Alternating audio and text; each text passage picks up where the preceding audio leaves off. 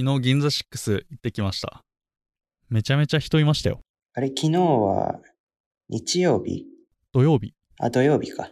父の日近いからさ、うんうんうん。美味しいもの買ってこうと思って、デパ地下的なところ行ったんですけど、人ビビるほどいて嫌だなと思って、とりあえず服見ようと思って、上がっていきましたね。クソ細いエレベーター。なんか、コロナコロナって毎日ニュースで報道されてるけど、今年の正月とかもうすごかったもんね、デパートの人の入りが。うーん、ほんと。うん。特に食品売り場とかは、すごい人だって思う。密じゃんって思ったもん。完全に密だよね。しかも地下だし、換気できてんのかっていう、ちょっとぬるっと始まった感じありますけど。どうもこんにちは。黄色です。どうもこんにちは、ヒデトです。今回はお聞きの通りゆる会ということで、まあだらだら話していきますね。花火？あ、めっちゃ花火上がってるわ。マジか。まあまあそんな感じで、とりあえず服見ようと思っていろんなとこ行ってきましたね。前回のエピソードでマルベリーについて話したんで、ちょっと実物見たいなと思ってマルベリーまず行きました。銀座6に店舗あるもんね。そうそうそうそう、ああと思って行って、めちゃめちゃ話聞いてきました。会もしないのに。前回のエピソードを作る上で気になった部分があったんで、それを店員さんにいろいろ聞いてきました。なんで、ちょっと最初は前回のエピソードの補足会みたいな感じでやっていこうかなと思います。で、このアイリスっていう形、ヒデトが紹介したと思うんですけど、でまずこのバッグについて俺思ってたのが、スタッツの上についてる丸いやつ何なんだろうっていう。なんか意味があるのかと思って、それ聞いたんですよ。これ何のためにあるんですかって。そしたらなんか、飾りですって言われちゃって、あ、そうなんすかっていうので終わる。特にあの、なんだろう、深い意味はない。ただバグをモチーフにしてるっていうことはき言っていましたね。で、この持ち手の網網のハンドルっていうのは、こう内側に入れて使うこともできて、もう完全にショルダーバッグとしても使えるとおっしゃってました。えー、2way だったんだ。うん、2way で大きく開くような構造になってるんで、手に持ったまま中のものを出し入れしやすいっていう特徴もあって、使い勝手もいいバッグだなと思いました。ドローストリングがついてるから、内容量調整できるのがいいところだよね、このバッグの。そうだね、そうだね。で、革の質感とか結構良かったね、やっぱり。まあ、レザー専門にやってるとこだから、それなりに革にはこだわってやってるとは思いますね。で、あと、商品的にはポートベローっていう、ヒデトがちょっと欲しがってたやつだね。ああ、これね、欲しいですね。で、実際触ってきました。質感はどんな感じだった？あの、俺触ったのがコラボのやつなんですけど、内側がスエードになってて、めちゃめちゃ高級感ありました。いや、これ、内側スエードなんだ。うん。で、2way の持ち方だと思ってたじゃん。前回のエピソードで。うんうん。手に持って使うのと、あとは、このストラップで、ショルダーとして使うことができるっていうもの。あとは、片方の持ち手を片方に、ちょっとこう、下げるというか、い 言ってる意味わかる？片方の持ち手を、もう片方の持ち手 の中に入れるというか、なんだ、そういうことだよね。まあそうそう、それで、なんていうか、巾着みたいに持つこともできて、それもまた可愛い。えー、何カラーなのかよくわかんないけど。あ、デザイナーのコラボレーションなんだ。そうそうそうそこれなんか夏らしくていいね。う。うんうんうん。白シャツ着てったんだけどさ、うん、うん。結構映える感じがして、よかったです。うん、これかっこいいわ。で革の質感めちゃめちゃ良くてさ、うん。すごい縫い目とかも細かくてもうなんか手間かかってんなーって思いましたね。一個一個。全然違う素材をパッチワークでつけてるんでね。うんうん。で、あとね、このコラボなんですけど、店頭にね、アパレルが飾ってあったんですよ。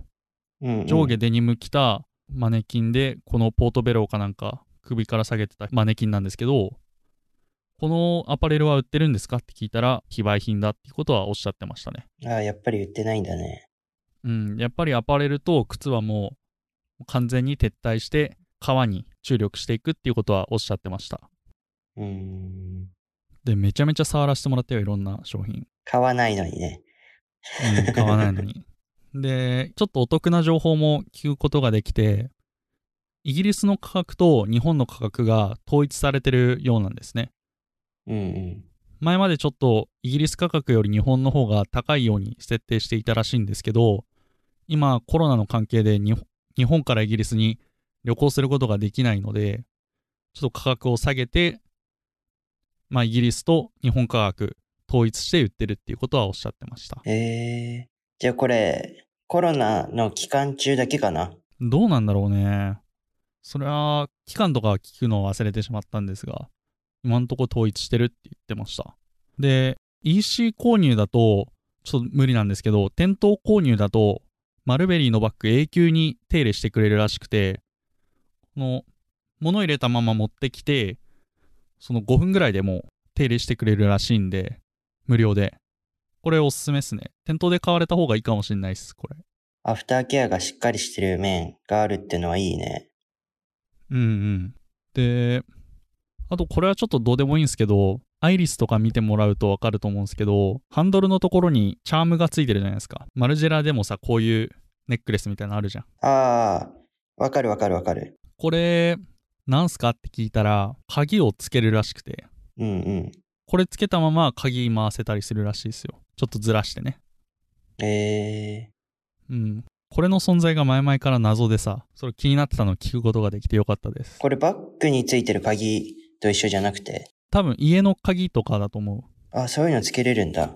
う。うんうんうん。なんか他のブランドでも、セリーヌとか、エルメスとか、ルイ・ヴィトンとかでもこういうのついてて、バッグの鍵とかうんうんついてる状態で結構売られてたりするけどね。おー、そうなんだ。これはまあ普通に実用的な家の鍵とかを入れられるっていうタイプかなう。ーん。いや、革の質感も良くてね、店員さんもすごく優しくて、いや、いいなと思いましたね。このバッグ、見た目もかっこいいし、実用性も高いからね。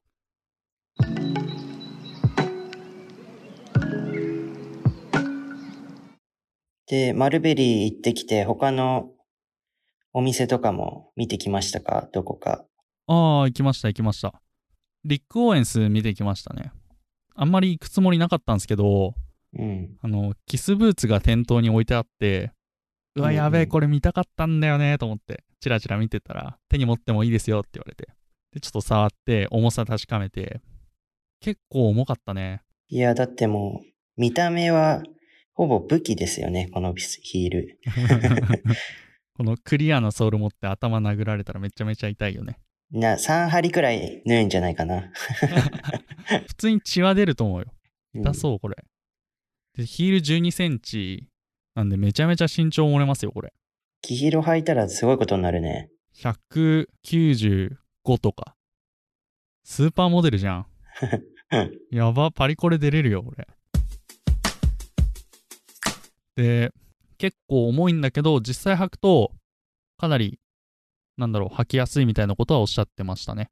まあ、履きやすいことはないと思うんだけど、まあ、想像よりも履きやすいっていう感じ。行った日が、秋冬シーズンの立ち上がりらしくて、うんうん。徐々に入荷し始まってるような感じでした。そっか、もう秋冬入り始める時期か。そうそうそう。でちょうどたまたまね、タイミングがあって。なんかダウンとか良かったんですけど、カシミヤのダブルフェイスのパーカーがあって、これめちゃめちゃ良かったですね。触っただけだけど、生地感半端じゃなかったね。やっぱ生地にこだわってるだけあるなっていう、思いましたね。モデルさんが履いてるのがレディースのキスブーツ？うん、膝上とかまであるんだよ。で、これね、店舗にも置いてあって、店員さんに買う人いるんですか？って聞いちゃったのよ。うんうん。そしたら、なんか割といるみたいなこと言ってて、で、店員さんもそういうお客さんめちゃめちゃ気になってたらしくて、これいつ履くんですか？って聞いたらしいの。うん。買ったお客さんに。そしたら日常用って言ってましたね。やばくないですか？これを日常で履くってどういう日常を送ってんだって感じですよね。まあそれこそ服装にとらわれない会社とかそういうところで働いていらっしゃるんじゃないですかね。うーん、ファッションの編集者とかかななんだろうね。で、このタイロン・ディランさんの話で盛り上がりましたね。彼のインスタ面白いんですよ。結構マッチョで、普段からずっと際どい格好してるんですよね。マッチョあるあるじゃないですか、それは。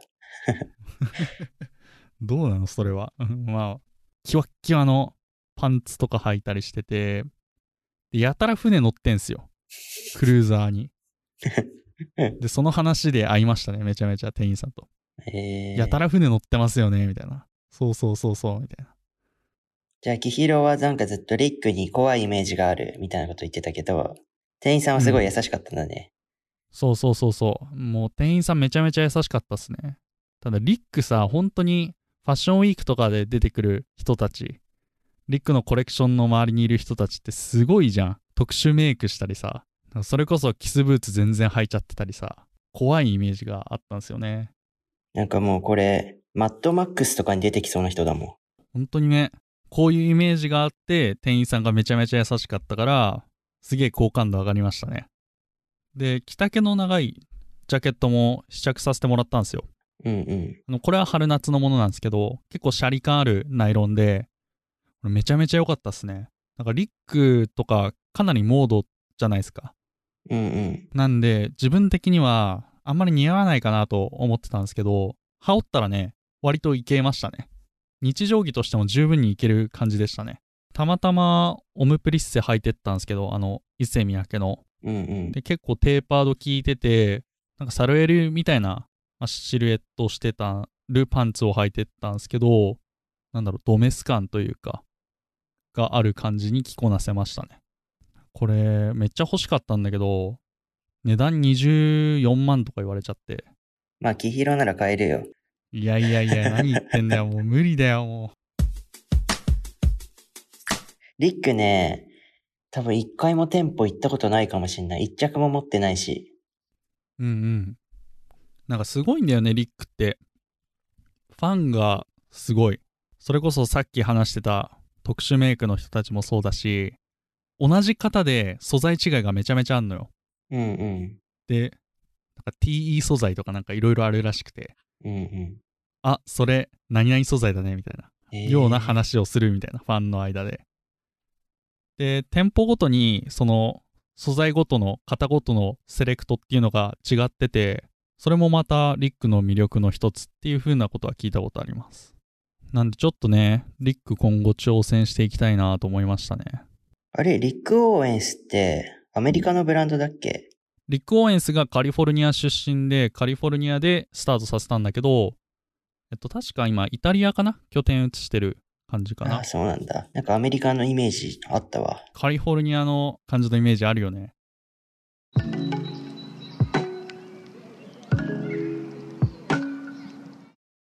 で、リックの後ディーゼル行ってきました。で前回のエピソードであの、防臭加工の話したと思うんですけど、それの実際のアイテムっていうのを触ってきました。おー。すごい気になってたからね、ちょっと話聞きたいですね。まず触った感じ？うんうん。あの、デニム特有のザラつきっていうのが感じられませんでしたね。なんか滑らか、ぬめっとした感じ？がして、お、なんか特殊感あるなと思って。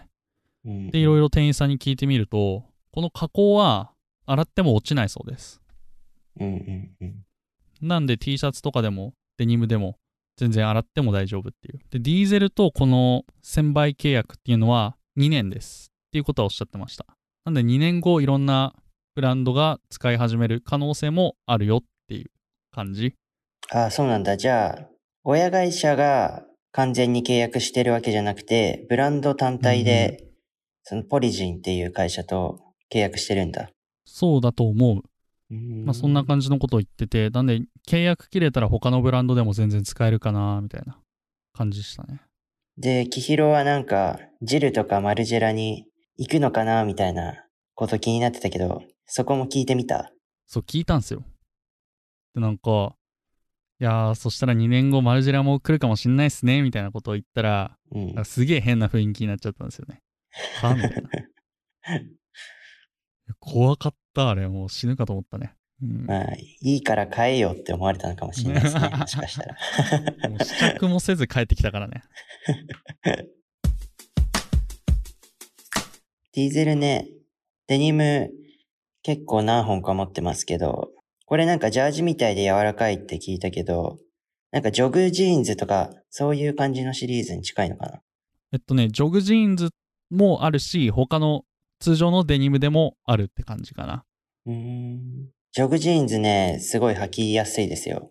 オンスの薄いデニムにスウェット感が、ジャージ感が加わったような感じで、うんうん。めっちゃストレッチ効いてて、見た目ゴリゴリのデニムだけど、めっちゃ履きやすいみたいな。そうそう、ジョグジーンズね、リオセルっていう素材入ってるらしくて、コアラが食ってるユーカリってあるじゃないですか。それを溶剤で溶かして作られるそうなんですけど、ソフトな風合いとか、ドレープ感とか、あと吸湿性もあるらしくて、なんで、このコーティングと合わせて結構履きやすくて管理もしやすいっていうので、ジョグジーンズのこの加工、良いのではないかなとは思いましたね。で、このデニム、今まではちょっとジーンズの話だったけど、T シャツもコラボが、コラボ商品出てるみたいだけど、T シャツも見てみた。そうそうそう、T シャツも見て、見たけど、割と普通だったよ。ただなんか、やっぱりさっきのデニムと同じように、なんかぬめり感というかさ、生地の柔らかさを感じましたね。ちょっと不思議な感覚でした。なんかひんやりするような感じもある気がしたね。えー、T シャツの形的にはどんな感じ？ネックとか、身幅とか、もう完全に買うつもりがなかったので、そんなにチェックしてない。ハンガーにかかってる状態で、めちゃめちゃ触るぐらい。ああ、そういう感じね。いいねっつって。うんうん。これもうアメリカでも売ってんのかな？一回、ディーゼルとかあったら見てみたいですね。うんうんうん。いいと思います。で、なんか契約2年ってさっき話したんだけど、いや、2年後楽しみっすねって口滑っちゃったんですよね。そこでもフェンな雰囲気になるっていう。買わないのに失礼なこと言うやつが来たな、みたいな。めっちゃ聞くし、失礼なこと言うし、買わないし、もう最悪な客でしたね、昨日は。日本いたらな、なんか、よく買ってた時に、担当してくれてた方がいたから、多分その方だったら、ずっといろいろお話ししてくれたから、いろいろ聞いたかもしれない。あー、今度ゲスト呼ぼうよ、その方。呼んだら来てくれるかな俺最近ね、あんまりもう買いに行ってないから、うーん、頼めないかな。あー、そうか。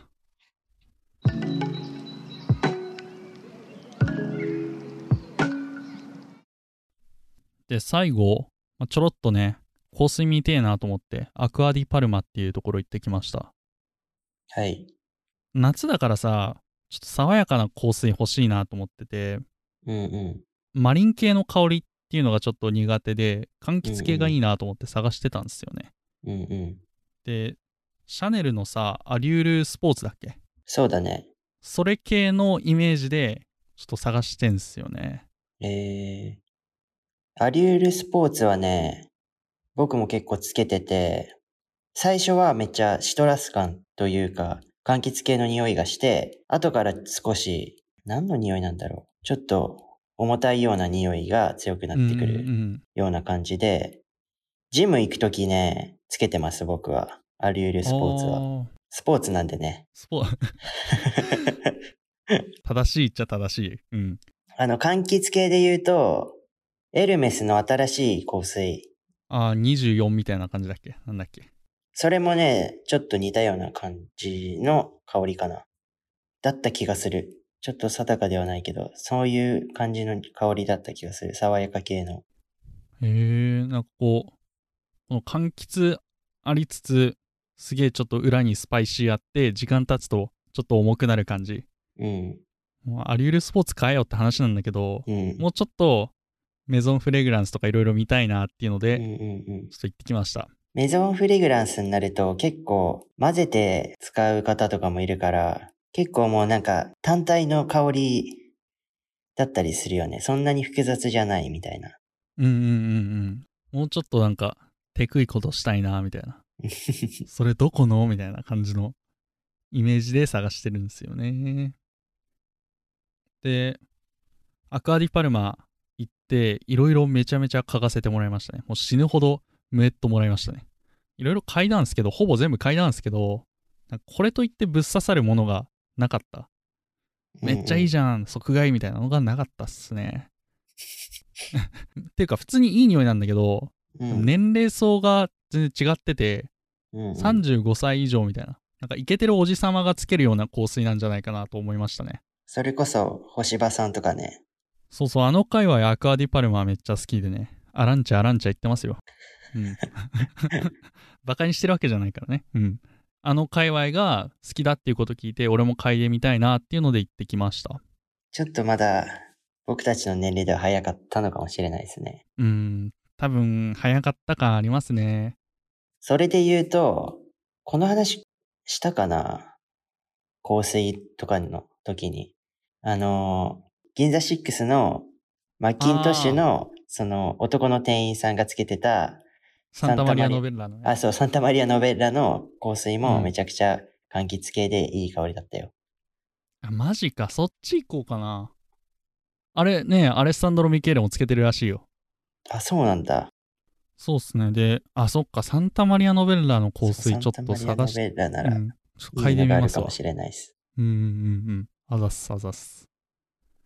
で、まあ、柑橘系探しに行って、数量限定の、なんかベルガモット系の香りうんうん。のやつがあって、まあ、嗅いで、ああ、いい匂いだなと思って。でもなんかちょっと刺さんねえなと思いつつ、こう両手にめちゃめちゃつけてもらって、とりあえず時間経ったの嗅ぎたいんで帰りますっつって帰ってきました。アリュールスポーツ買いましょう。いやー、結構安牌というか、有名じゃないですか、あれ。あのもう一ひねり欲しいな、みたいな、思っちゃう。それは混ぜればいいのかななんかを。うーん。ちょ、けど難しいとこだね。うーん。なんかあれ結構、匂いの移り変わりがあるから、ミドルとかラストとか、そこで混ざった時にどんな匂いになるかがわかんないよね。最初の香りでいい感じになってても。うんうんうん。確かに。そうっすよね。で、マルジェラとか、もう結構柑橘系の匂いあるけど、なんかいまいちなんだよな。今、まあいい匂い、めちゃめちゃいい匂いなんですけど、イメージと違うんですよね。探してるイメージとは。いや、難しいっす。もうめちゃめちゃ嗅がせてもらって、鼻ぶっ壊れるじゃないですか。香水買いに行こうと思うと。そうだね。なんか、途中から匂いの違いがよくわからなくなってくるみたいな。うんうんうん。で、鼻ぶっ壊れましたねって店員さんに言ったら、これ嗅いでくださいっつって、コーヒー豆が入ったグラスを差し出されましたね。香水買いに行くとあるあるですね。コーヒー豆は。いや、俺これね、初めてなんですよね。結構ノーズショップとかその辺とか行くんで、あの、あとブランドのちょっと端っこに置いてある香水みたいのを嗅いでる、見てたので、いや、これは初めての体験でしたね。えすごーみたいな。こんな裏技がみたいな思いました。気づいてないだけであったのかもしれないね。普通ー、に。多分、ザラとかにも置いてある店あったような気がするんだよね。うーんなんか香りのイメージとして置いてあるのかなと最初思ってましたね。ああ、うん。そういうことだったんだ。うんうん。けど、あれあんま使ってる人見見たことないよね。確かに。うんうんうん。初めて知ったもん。知らない方は結構多いのかもしれないですね。本当に効果あってさ、もうコーヒーの匂い嗅いだと嗅いだらもう匂い分かりましたね。毎回自分は普通に何気なく使ってたから、その効果にあんまり気づかなかったけど、へえ。あそっか。いいね。あれを何気なく使えるようになりたいですね。いや、もう知ったから、もうこのリスナーさんとキヒロはもう次からできますよ。いつでも。そうだよね。ドヤ顔でコーヒー豆の匂い嗅ぎますよ、俺。なんなら、香水嗅ぎに行くよりコーヒー豆嗅ぎに行ってるかもしれないですね。まあ、その可能性もある。てか、持参してこうかな。ハ そンれはちょっと、カチかなんかにそれはちょっと怖いな。店員としては。やばいやつ来たみたいになっちゃう。香水マスター来たってなりますね。まあそんな感じっすね。で、帰りになんか、父の日のわらび餅を買って帰りましたね。えー、父の日っていつ？今日、あ、今日なんだ。えっと、あれ？6月 20? そっか。父親に何も連絡してないですね。僕は親不幸なんで。アメリカは、マザーズデーはあるんですよ。母の日は、うん。すごい、そこら辺のスーパーとか行ってもめっちゃマザーズデーみたいなの書いてあるんですけど、あれ、父の日ないのかな、アメリカ。どうなんだあろう。ー多分母の日多分同じか、同じ時期くらいなんですよ。アメリカと日本って。ほうほう父の日は全く違うシーズンなのか、もともとないのかはちょっとわからないですけど、いや、せっかくなんでね、アメリカのなんかを送ってあげるといいんじゃないでしょうか。お帰ったらお土産買ってきます。ワインとか有名なんで、ああ、それはいいですね。ナパのワインは有名なんで、うんうんうん。まあそんな感じでしたね、銀座6は。ウィンドウショッピングしてきましたよ、ゆるゆると。いいですね、ウィンドウショッピング。いやーなんか僕もしたいんですけどね、あんまりできる場所もないんで、近くに。うんうんうん。ショッピングの話でいくと、カーハートとシュプリームが安いんですよ、こっちだと少し。で、それで、ノースフェイスとシュプリームがコラボしてるやつとか、多分日本だと即売り切れになっちゃうんじゃないかなって思うんですけど、全然店舗、店頭とかにも残ってて、マジか。うん。アメリカにも結構、転売ヤーみたいな方はいるらしいんですけど、シュプリームの。それでも日本ほどではないのかなっていう。ちょっとそこも、後々見てみたいですけどね。おー。カーハートいいっすけどね。なかなか着る機会ないですね。結構可愛いね、グラフィックのシャツとかもあるから、全然カーハートっぽくないのとかもあって、あまりスケーターっぽいやつじゃないのもあるから、普通にファッションに取り入れやすいのも多いと思いますよ。シンプルだしね、カーハートは。パンツとかは厚手な素材とかね、うんうんあ。ってね。で、その話でいくと、ディッキーズも結構綺麗なカラーの綿のパンツとかあって、そこもちょっと見てみたいなと思ってます。いやー、楽しそうだな。アメリカブランドをアメリカでディグるってうんうん。良いですね。まあ、今日はこんな感じですかね。超ダラダラ喋ったけど、なんかすいませんね。論文会の準備が追いつかないので、ゆる会ということで、何も用意せず話しました。まあ、きひろくんの銀座6感想記ですね、今回は。うん。以上になります。で、最後、挨拶ね。このポッドキャストは Apple Podcast、Spotify など主要な音声配信プラットフォームで聞くことができます。また、フォローとレビューをいただければ活動のモチベーションになります。Apple Podcast と Spotify、Google Podcast ではエピソードのダウンロードやショーノートも見ることができるので、そちらからチェックお願いします。ポッドキャストの他にもブログでファッション情報を書いております。インスタグラム、ツイッターなどの SNS も活用しているので、フォローお願いいたします。また、取り上げてほしい内容などがございましたら、ブログのコンタクトフォームや、インスタ、ツイッターの DM からお待ちしております。はい、お待ちしております。今回はゆる会ということで、そうです次ね。回から期待してください。リスナーにとってこれが初めての回とかだったら、なんか、なん,、うんなんだこれみたいになる可能性はあるかもしれないですね、もしかしたら。よかったらね、エピソード4ぐらいから聞いてほしい。1、2はちょっと緊張しすぎてガチガチなんでね。ガッチガチなのに、一番むずいコレクション解説みたいなのやっちゃって。思ってることの80%も言えなかったっていう。うんうんいやーなんでね、今回の秋冬はね、9月ぐらいに出そうと思うんでね。あれめちゃくちゃ準備大変だったんで頑張ります。うんうんうん。いやーちょっと頑張ろうぜ。コレクション解説は需要あると思うんでね。個人的にはボッテカやりたいんですけど、なんか毎回写真がね、そんななくて、トレンドの中心がボッテガに移りつつあるみたいな話も聞くんでね。その辺の話とかもしたいですね。ですね、ぜひライナーノーツとかでも取り上げて、普通の回にもうん。入れてみたいですね。で次回からちょっと論文会とコス会メガネ会とやりたいことが山積みになっておりますんで今回小休止という感じで以上になりますはい。長い間お聞きいただきありがとうございました。ありがとうございました